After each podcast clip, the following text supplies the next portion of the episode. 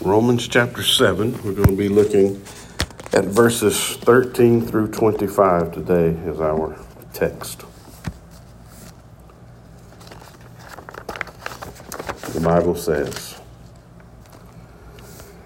Did that which is good then bring death to me? By no means. It was sin producing death in me through what is good, in order that the sin might be shown to be sin, and through the commandment might become sinful beyond measure.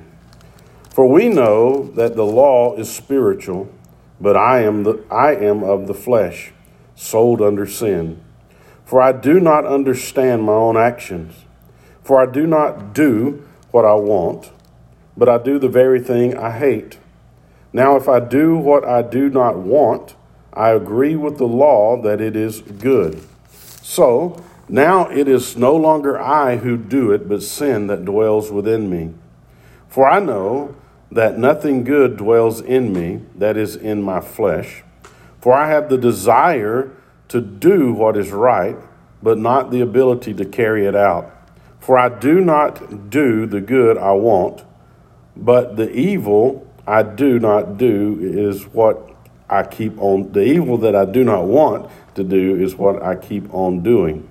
Now, if I do what I want to do, or do not want to do, it is no longer I who do it, but sin that dwells within me.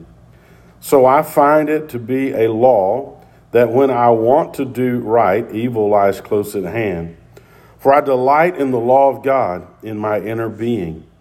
But I see in my members another law waging war against the law of my mind and making me captive to the law of sin that dwells in my members.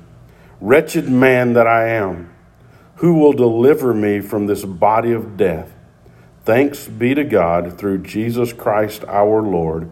So then, I myself serve the law of God with my mind but with my flesh I serve the law of sin. Let us pray. Father, we come to you again this morning. We thank you, Lord, for this gracious privilege that you've given us to come and to worship you freely, to worship you uh, without threat. And Father, I ask that as we continue our worship service and we engage the truth of your word, that the Holy Spirit would speak to us, that the Holy Spirit would Give us ears to hear and minds to understand that your word will become that implanted truth in our inner man, our inner being, that changes the way we think and changes the way we live in this world. We thank you, Lord, for the word that you have given us and the truth that is therein. And we ask that you would use this vessel to bring glory and honor to your holy name. This in Jesus' name we pray. Amen. Well, if you will recall, over the last several weeks, we have been dealing with Romans chapter 6 and 7, and we've been really following Paul's argument against several objections. Objections that he had no doubtedly seen earlier in his ministry as he had gone from synagogue to synagogue, sharing the truth of the gospel of grace, this righteousness apart from the law, through faith alone in Christ alone. And these objections had been raised, probably more, more than likely from his Jewish audience. And so he's been bringing these objections up in a preemptive way to deal with them ahead of those who might have this in their mind. And so we saw the first objection raised in a question in chapter 6 and verse 1, where Paul said, What shall we say then? Are we to continue in sin that grace may abound?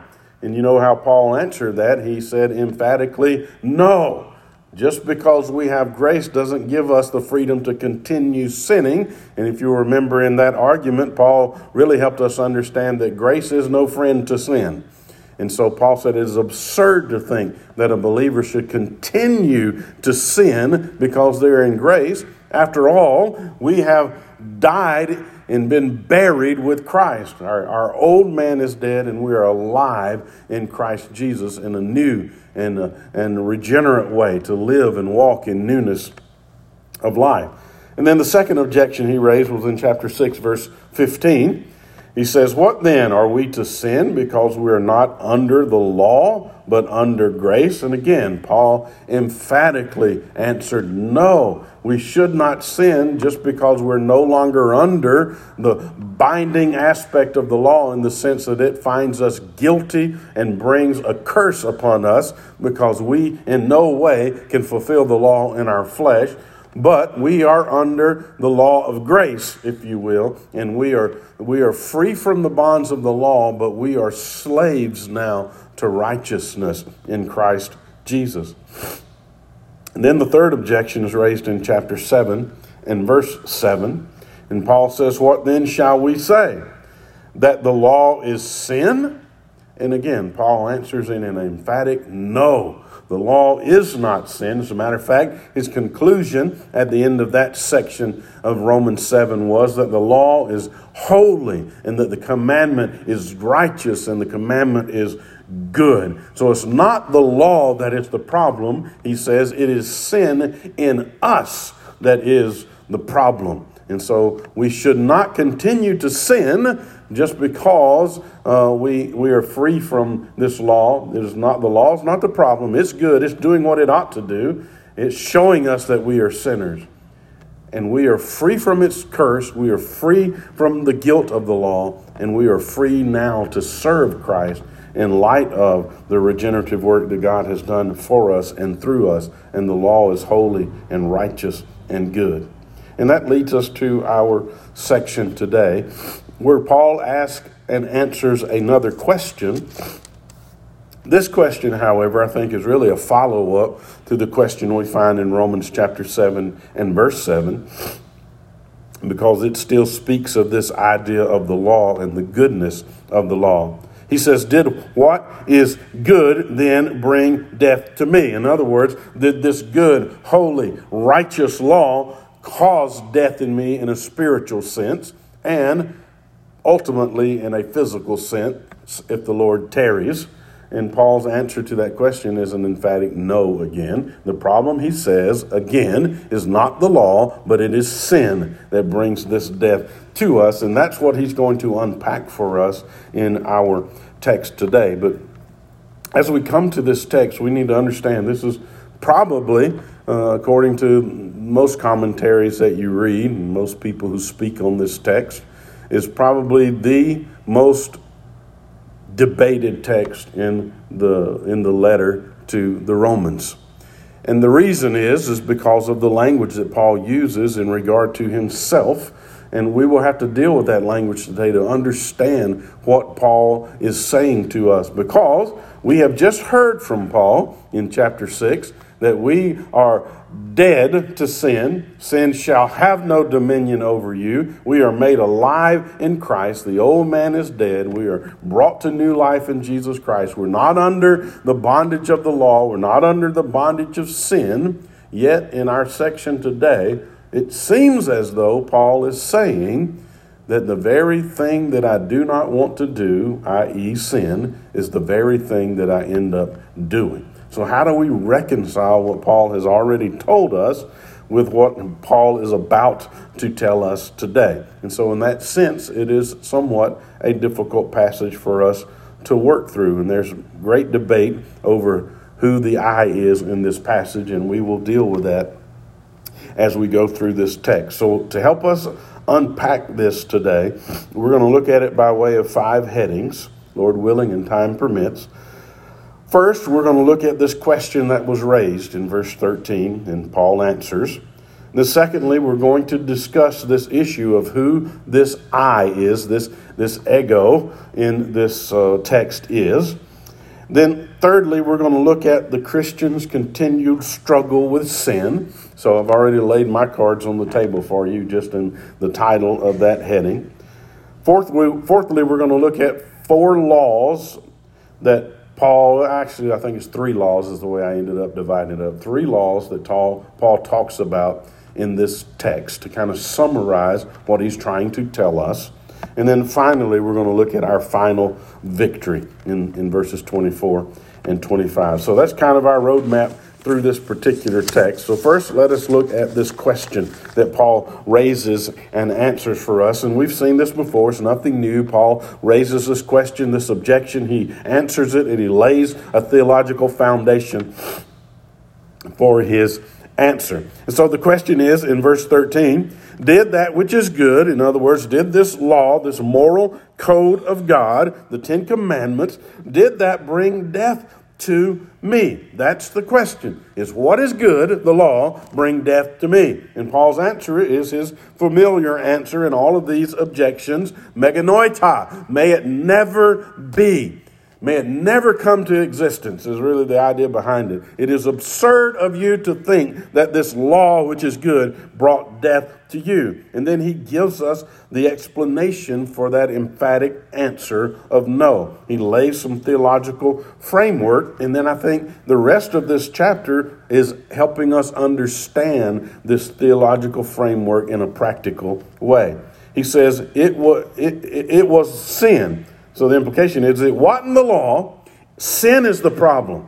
Sin is what is producing death in me through what is good. So you see, this is really a follow up to what Paul was telling us earlier in, in Romans 7, because earlier we had the same idea that it wasn't the law, it was sin that used the law as a tool to bring death and sin into my life. What did the law do? The law showed me exactly what sin was. You remember, Paul reminded us that before the law came, he had no idea of guilt and no idea of sinfulness, right? He, he didn't have that, that feeling of guilt and that he had broken God's commandment before he understood the law. But when the law came, he saw exactly what sin was. The problem is that sin is so devious that sin used the law and what the law told us we could not do and what we ought to do to tantalize our fleshly desires. Just like you and I, as we mentioned before, whenever we see the sign that says don't touch wet paint, the first thing we want to do is touch to make sure that they are telling us the truth, right? So the sin in us was aroused by these, uh, the, the Decalogue, this law that God had given us, and sin used it as a weapon against us to tempt us and lead us into more sinfulness. And then Paul goes on in our text to tell us hey, here's the reason that this is the way it is. In order that, that hina clause, that sin might be shown sin. we've already talked about that. The reason the law came was to show us what was sinful. Now, does that mean sin didn't exist before the law came? Well, no, it didn't. How do we know that? Because Paul has already reminded us of that in Romans chapter 4. He says, listen, sin reigned, all right, in, in, from the time Adam fell all the way up until the law. How do we know that sin reigned? Because the companion of sin is death, and death reigned from Adam to Moses. So we know that sin was there. Men were just not fully aware of what the total aspect of sin was and the total depth of their sinfulness until God codified that for them, for us, in the Ten Commandments. So the law came to be our schoolmaster to show us what sin was. And through the commandment, through the law, through the Decalogue, that it might become sinful beyond measure. Now, if you've never read this sermon, just you can go look it up. It's uh, called The Sinfulness of Sin.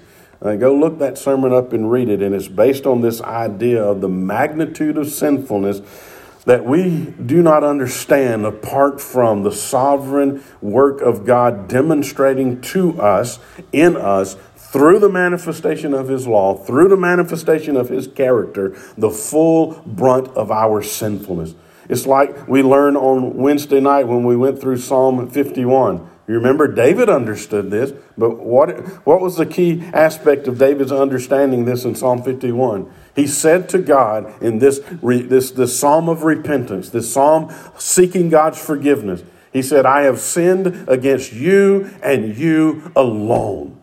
Well, did David not sin against Uriah? Did David not sin against Bathsheba? Did David not sin against his own family? Did David not sin against Israel? Yes, he sinned against all of those people in that act he had with Bathsheba. But the depth of our sin and the magnitude of our sin must be understood in this way that every sin that I commit, while it may be against other people, may be against my own body, it is ultimately and always against a holy, righteous, eternal God. Therefore, the punishment for that sin in my life deserves an eternal aspect of judgment because I have sinned against an eternal God. I am in rebellion against God when I sin against God's commandment.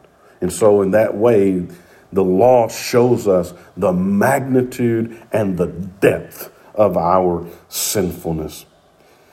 And so that leads us to our next heading, because I think Paul begins to help us understand what verse 13 means by fleshing out this battle that goes on within the human being uh, as it relates to this issue of sin and this issue of grace.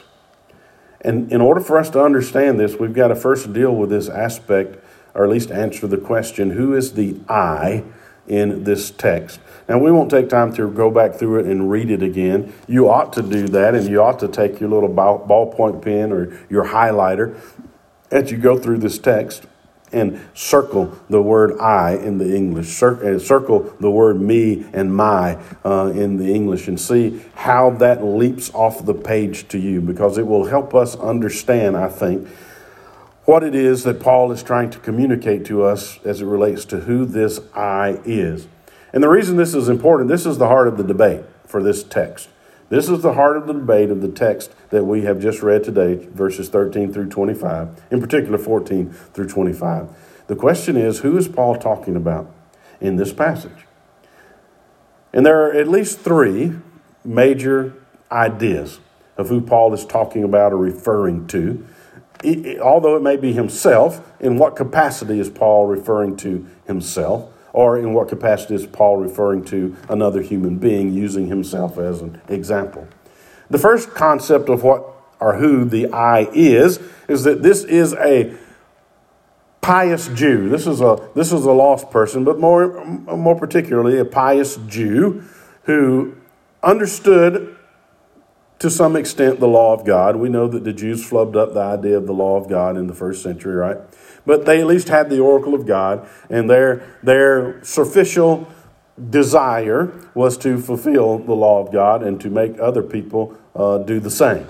So mo- a lot of people look at Paul's declaration of this I as maybe himself as a Jew who had a knowledge of the law and desperately was trying to uh, fulfill the law, but could not fulfill the law in his flesh. Thus, he needed some outside force to come in and do a work in him to bring him to the place where he could, in fact, excuse me, fulfill the law. The second aspect is maybe this is a, a, a young believer or rather a carnal believer a person who has come to faith and they were still weak in their faith and they didn't fully grasp who they were in Christ Jesus, so they continue in the outset to struggle with this issue of sin. And then, thirdly, is the argument that Paul is talking about himself as a mature Christian and the ongoing battle of sin versus grace that is manifest in the life of every believer. Now, while there are good arguments for all of those, and there are some who even argue that, hey, this is not even Paul's point to begin with, and we shouldn't even worry about that debate. Paul's merely trying to tell us that, hey, the law in and of itself can't bring sanctification, nor can the flesh bring about sanctification. That sanctification is ultimately brought about by the work of the Spirit in Christ Jesus. And there's some great merit to that particular concept because we know that both of those are true, right? And that probably, if I if I laid all my faults out before you, probably that is one of the best ways to look at this text that Paul is letting us know that sanctification can only come through the work of the Holy Spirit in our life. It never comes by one's trying to com- fulfill the law, and your flesh will never allow you to fulfill the law. It will always point you toward sinfulness. But I think there's some compelling evidence in this text that helps us understand that the I in this passage is Paul and it is Paul in a mature state as a believer.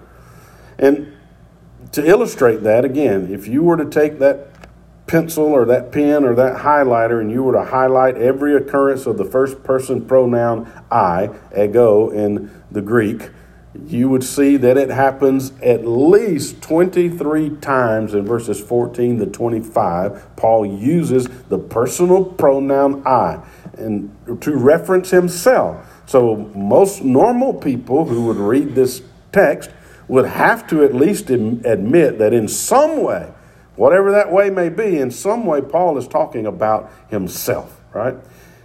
To add to that, he uses the, the pronoun me or my 14 times in these same verses. So, you know, you're looking at 37, almost 40 times that Paul is referring to himself in this text. In my mind, that's pretty good uh, evidence that Paul is at least talking about himself. Okay? Now, does that validate that he's talking about himself as a Jew before salvation or as a weak Paul early in his salvation or as a mature Paul? No, that doesn't give us uh, any inclination on who he's, what, what part of his life he's talking about. But I think the use of the verbs in this passage do give us insight into what Paul is talking about because Paul uses 30 times present active verbs in verses 14 through 25. Now, if you go back to the previous section, a lot of those verbs were in the past tense. More often than not, in the aorist past, a simple act that had been done in the past. And Paul shifts this um, time frame related to when he is speaking to the present active tense. Present active indicative, most of the time, every now and then there's a participle thrown in there. But Paul is saying that what he is describing is something that he is experiencing in his time frame, in the present, in his life. Now, to me, that is the ultimate one of the ultimate evidences that Paul is talking about himself as a mature believer, and this is the battle that he faces, and by extension, the battle that all of us as Christians face. But I think there's even more evidence to the reality that Paul's talking about himself, who, who is a saved, regenerate follower of Christ who is struggling with this issue. And that's in verses 18, 19, and, and uh, 22. If you just go to look at the phrase that he says in these passages, he says, For I know that there's nothing good that dwells in me, and he gives a qualifier that is in my flesh. And then he says, For I have the desire to do what is right. Well, unregenerate people do not have the desire to follow after the law of God. We've learned that quite plainly in Romans chapter 3. We learn that also in Romans chapter 8 and verse 4. We do not, apart from the regenerative work of Christ, have the desire to do the law of God. And then he goes on in verse 19 I do not do the good I want. So again, he has this desire and this passion within him to do the good of the law. And then look at verse 22 with me. And this is the this is the this is the clincher uh, as it relates to this issue that Paul is talking about himself as a believer, one who has been redeemed by God. He's have a regenerate heart. He says, "For I delight in the law of God in the inner man." So, in my inmost being, my desire and my passion is to do what God has commanded me to do. The lost person does not have that desire. The lost person cannot have that desire if you look at what Paul says later in Romans chapter 8 and I believe in verse 4. So to me, those two things married together at least bring me to the conclusion that Paul is talking about himself in the present when he is writing this, and this is the battle of his life, and this is the battle of every believer's life. And I think we can validate that just from what we've already learned in the book of Romans as it relates to this idea of the already not yet aspect of the kingdom of God and how that is demonstrated in the concept of sanctification. Because you know, we have already learned from Paul that sanctification is manifest in three categories. We have positional sanctification. God has declared us to be sanctified. And we'll see that again when we get to Romans chapter 8. Not only that, God tells us that one day we will be sanctified, right? Well, That there's a day of culmination that's coming when Christ comes again in that great day of his our glorification when this body of flesh, this body of sin is done away with, and we're given a brand new body, a redeemed body, if you will, to match the redeemed spirit that we have. And so that is our perfect or perfected sanctification. But in the meantime, between those two is this idea of progressive sanctification. We are in the process of being sanctified. And Paul talked about that before. The author of Hebrews has talked about that when we were in the book of Hebrews. Those who are being sanctified, that's us. And that is indicative of this battle that takes place in our soul and in our body, between our spirit and our body. And so we're gonna we're gonna unpack that as we go through the remainder of this text. So just so you know where I'm coming from, I believe this is Paul speaking of himself in the present tense in his life, in the moment that he was writing this, that this is a battle that he that he fights every day, just like it's a battle that you and I fight every day. And you and I don't have to go long in our life to see that this reflects our life, right? Uh, unless you're all different than I am. Uh, you, we, I don't have to go far in my life to see this reflects my life to a T, right? The things that I don't want to do seem to be the things that I always end up doing, and the things that I want to do so often are the things that I do not end up doing. And there's this battle that is waging in me because of this dead flesh that I drag around with me. And so Paul begins to mete this out for us in, in this text. And so as we begin to look at verses 14 through uh, 25, we, we got to step back just a second and look at Romans chapter 6, verses 12 and 13, because Paul has already given us a hint that this sanctification that God is doing in us is progressive and that we are called to act volitionally to join God in this work of sanctification in our life. Look with me in, in chapter 6, verses 12 through 13. Let not sin therefore reign in your mortal body to make you obey its passion. Now, that, that's a command that Paul gives his readers and Paul gives us. The old man is dead. It's like uh, Dr. Steve Lawson said uh, in relation to this text. He says that sin once had dominion in our life. It no longer has dominion, but it still dwells. It, it once ruled, it no longer rules, but it still resides in this body. And so, what is Paul telling us in that text? He's telling us what he's about to tell us in verses 14 through 25. There is a battle that's waging, and you must decide not to give your members over to sinfulness, but to give your members over to righteousness. And he goes on to say, Do not present your members to sin as instruments of unrighteousness, but present yourselves to God as those who have been brought from death to life and your members to God as instruments of righteousness. So, in that sense, while, hey, I get it, sanctification is all a work of God through the Holy Spirit in my life, but God has called me to come alongside and be obedient in this sanctifying process in my life by me choosing willfully to mortify the flesh, right? And didn't Jesus allude to that? Didn't he? When he says, hey, if your eye causes you to sin, what ought you do to your eye? Well, you ought to pluck it out. If your hand causes you to sin, what you ought to do with your hand? You ought to cut it off. What is he saying? Mortify the flesh, reckon the flesh as dead. It no longer has dominion. It no longer has power. It no longer decides. But the inner man, through the work of the Spirit of God in your life, controls and decides what you do and how you act. And I get it, easy preaching and hard living sometimes. And Paul knew that because of what he's about to tell us.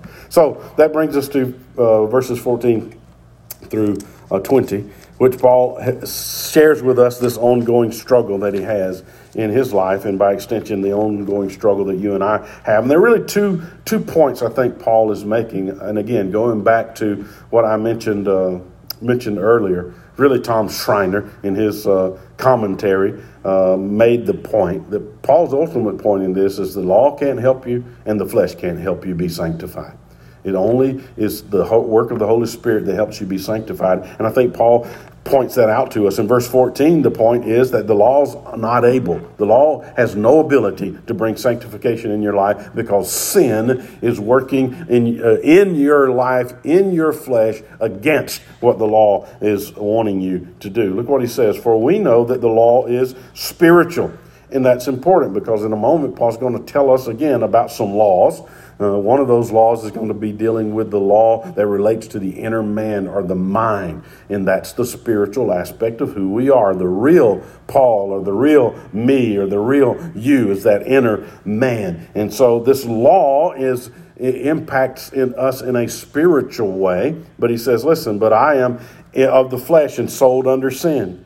Now, I have to be honest with you. This one phrase in this passage is one of the most difficult ones for me to get over and around as it relates to me understanding that this relates to Paul in his present context as a believer.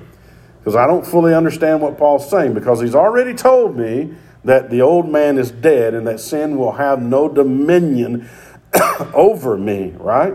But he's also told me, hey, big boy, you need to not submit your members to sinfulness, right? You need to submit your members to God. So we see this, this, this tension, if you will, in this aspect of progressive sanctification. But the only way I can get past this is the overwhelming evidence in this text is showing me that Paul has been regenerate. He has been redeemed because in the inner man he desires this law that is holy, good, and righteous. But this dead body that he carries around with him, this flesh, is still prone to sinfulness. Verse 15, he goes on to say, For I do not understand my actions. And we should say, Amen right there, right? Because sometimes I do not understand the stupidity that comes from this mind and this mouth and this body. All right, and I know you're not like me, that only applies to me, but I do not understand my actions sometimes. That's why I say we don't have to go far into this text for all of us to understand that this relates to us. No matter what the theologians debate about, I see myself in this passage, right? And so that is evidence enough in itself, right? In an anecdotal kind of way. For I do not do what I want but I do the very thing that I hate. So again, Paul wants and desires to do the will of God. That is the heart of every believer. That's the heart of every regenerate, regenerate man and woman, boy and girl, is the desire to do what God has asked us to do, the desire to be obedient to God, the desire to bring glory and honor to His name. But the problem we have is this dead body that we carry with us every single day. And so, again, these validate, these terms validate to me that Paul is talking about himself as a believer because he desires to do what the law says, and he does not desire to do the things he hates. Well, unbelievers don't hate their sin necessarily, right? So, again, it points, paints this picture of a regenerate, uh, a born again person. Verse 16, now I do what I now I do what I do not want, tongue twister. I agree with the law that it is good. In other words, he's saying, whenever I do this sinfulness, the law shows me the sinfulness that I am doing because I realize that I don't need to do it. I don't want to do it. I hate it because it's contrary to God's law. So, in that sense, God's law is good. But the problem is, just knowing that does not bring about sanctification in my life. And Paul sees this dichotomy, if you will, between the spirit and the flesh.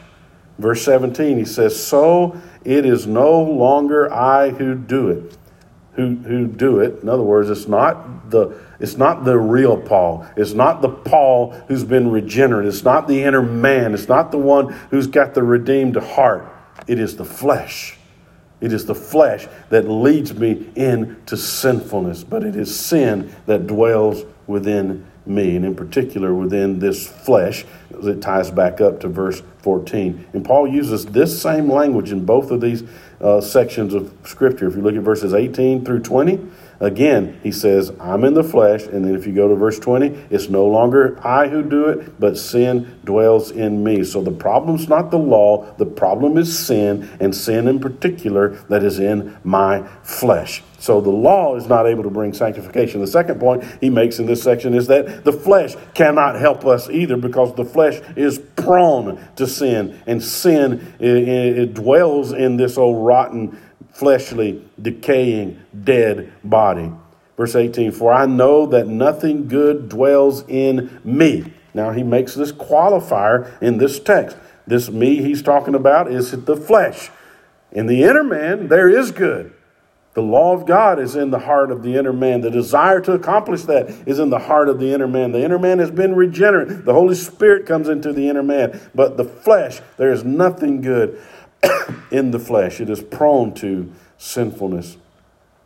For I have this desire to do what is right. Again, it's, it's really a recapitulation of what Paul has already said in verses 14 through 17. I've got the desire to do it, but not the ability because of this flesh that is around me. It's, I, I can't do it in and of myself, is what Paul is saying. There's got to be an outside agent who works on my behalf to help me accomplish that which is good. And that outside agent ultimately is the Holy Spirit of God through this regenerative work of Christ Jesus. Verse 19 For I do not do the good I want, but the evil I do not want is what I keep on doing. And we ought to be like this, right, when we read this passage. For now, if I do not, if I do what I do not want, it's no longer I who do it, but sin that dwells in me. So Paul is saying, the regenerate man in the spirit, I desire to do the things of God, but this flesh that I drag around with me is always wanting to do, to do the things of, of sinfulness, the things of my fleshly passions and desires. And I think Paul helps us have an understanding of, of what he just said in verse verse uh, verse 21 through 23 because Paul kind of summarizes this battle, in a sense, if you will. And really, it, it depends on how you break it up. I, am going to use uh, the way Dr. Voddie Baucham breaks this up. He, he divides it into three laws. Uh, and it makes sense to me because if you look at the text with me, you'll see there are at least five ways that Paul uses this idea of law. You see in verse 21, he says, So I find it to be a law that when I want to do right, evil lies close at hand. So, one, there's a law that, hey, I want to do right, but evil is right there with me. The second aspect of his using the law is in verse 22. For I delight in the law of God in the inner man, the real ego, the real me. So that's the law of God, the second law. Then verse 23, but I see in my members another law waging war. So that's the third aspect of the law, that in this flesh, in my body, in the members, there's a law that wages a war against the inner man and the law of God. And then fourth law that he mentions is waging war against the law of the mind. Now, the law of the mind and the inner man really are parallel. They're, they're, they're, they're synonymous, really, because the aspect of the mind in the in the New Testament, even in the Old Testament, has to do with the inner man, the mind, will, and the emotions. Right, the central processing unit of who we are, the real me and the real you, the spiritual me and the spiritual you. So that's the fourth aspect of the law. And then he says, and making me captive to the law of sin. That's the fifth aspect, the law of sin that dwells in my members. So the reason we, I think we can narrow this down to three is because the law of the mind and this law of God in the inner man, I think, really are talking about the same thing. The law of God in us that is in the inner man. And this law of of sin, this law of evil that lies close at hand in verse 21, and this law of sin that dwells in my members in verse 23, really are talking about the same thing. So this is that law of indwelling sin. So the three laws that I think we can we can use as an umbrella is the law of God in verses 21 and 22, the law of war verses 23 and the first part, and then this law of indwelling sin in verse 21 and the last part of verse 23. So the law of God is we've already made made clear through our study of, of Romans uh, 6 and 7, the law of God is speaking exclusively about the Decalogue, the Ten Commandments. God's written that law on our hearts as believers, and that law is in the inner man, as Paul has already told us in chapter or in, in verse 20 too. And so, in the inner man, in a regenerate heart, the believer, Paul, the believer, you and I, we desire and have a passion to do the will of God, to be obedient to his law in that inner being. And so, our problem is not the inner man, it is the outer man. This flesh because the flesh doesn't have the law of God that dwells in it and reigns over it. The flesh is indwelt by sin. If you look at the last part of verse 23, it is that law of sin that dwells in my members. So there's the battle with the with the inner man. We want to do what God has called us to do. We want to be obedient to God. We want to be sanctified as Christ uh, or become like Christ. But our flesh is constantly dragging us toward sinfulness. Our co- flesh is constantly causing us to be tempted toward sinfulness. And we continue to give in to the flesh on a regular basis. And we have no hope from the law to help us in that. We have no hope that the flesh can overcome that. There has to be something outside of us that will cause us to be able to win this battle and overcome. excuse me, this war that is waging in our body. And that's what Paul is driving to in this argument. And he really kind of gives us a snapshot of that in verses 24 and 25. Paul comes to the conclusion I am a wretched man, right? I cannot, in and of myself, overcome this battle. I need help. Look what he says in verse 23 point, or 24. He points out our final victory. He says, Wretched man that I am. Who will deliver me from this body of death? So, who can save me from this flesh that's decaying, putrid, sinful flesh that I carry around with me every day? Paul said, I can't do it myself. And then he gives us the answer in verse 25. Thanks be to God through Jesus Christ our Lord. How are we rescued from this? How are we given the power and authority to overcome this, to win this battle eventually? It's through Jesus Christ, the indwelling Christ in us, the Holy Spirit of God in us, the redeeming, regenerate work of God in our lives, sanctifying us day by day, conforming us to the image of Christ. And so Paul makes this ultimate conclusion because he knows the already not yet aspect of the kingdom, right? He knows that already God has redeemed him. Already God has declared him righteous and just. But not yet has he fully realized what God has said about him and declared about him. He knows that he still has this problem of the flesh that he drags with him. And he says, So I myself now, if, if any of those other, you know, pronouns didn't help you figure out Paul was talking about himself, this one ought to, right? Because it's really emphatic. It's autos or autou ego. I, I myself. There's no question that Paul's talking about himself. I, I myself serve the law of God with the mind, with the inner man. But with the flesh, the law of sin. Hence, Paul is saying, Christians will struggle with sin, but there's a power within us through the sanctifying work of God that can help us overcome this battle with sin. And the longer we walk with Him and the more we serve Him, the stronger we become against this enemy in the flesh, which is sin. And I wanted to wrap this up because next week in, in chapter 8, Paul's really going to put a nice bow on this for us as he wraps up this idea of the law and the impact of the law in our life and the impact of the Holy Spirit because he adds another law to these, these really five we saw in, in these verses. He adds the law of the Spirit in, in the first part of, of chapter 8. But in the meantime, I think Spurgeon kind of describes for us the best way to look at what is happening in our lives.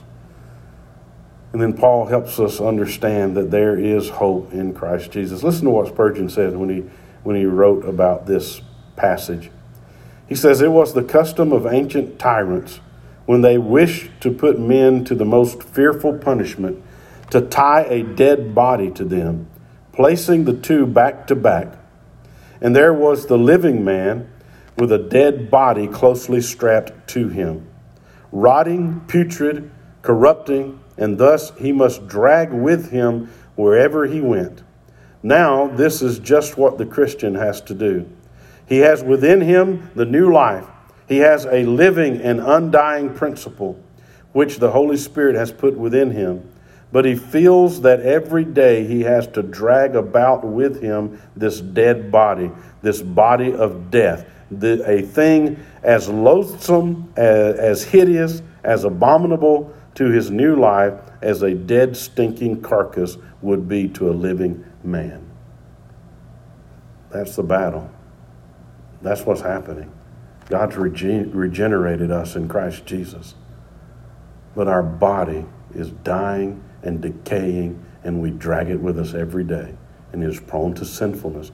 But there is hope, and there is victory in Christ Jesus through the indwelling Spirit of the Lord. And God can set us free and will set us free once and for all from not only the presence of sin, but the power of sin in our life. You and I need to be faithful to join Him in the sanctifying work that He's doing in our lives by being faithful students of His Word, by changing the things that we do to mitigate the temptation that comes into our life by not presenting our bodies towards sin, by not presenting our bodies toward unrighteousness, but intentionally every day presenting our members as slaves to righteousness, mortifying our flesh and willingly and willfully choosing to be obedient to God. Now, now, don't get me wrong, it's not the doing that saves you and redeems you. It is because you have been saved and redeemed that you can accomplish the doing. And then what Paul told us, really, in Romans chapter 8?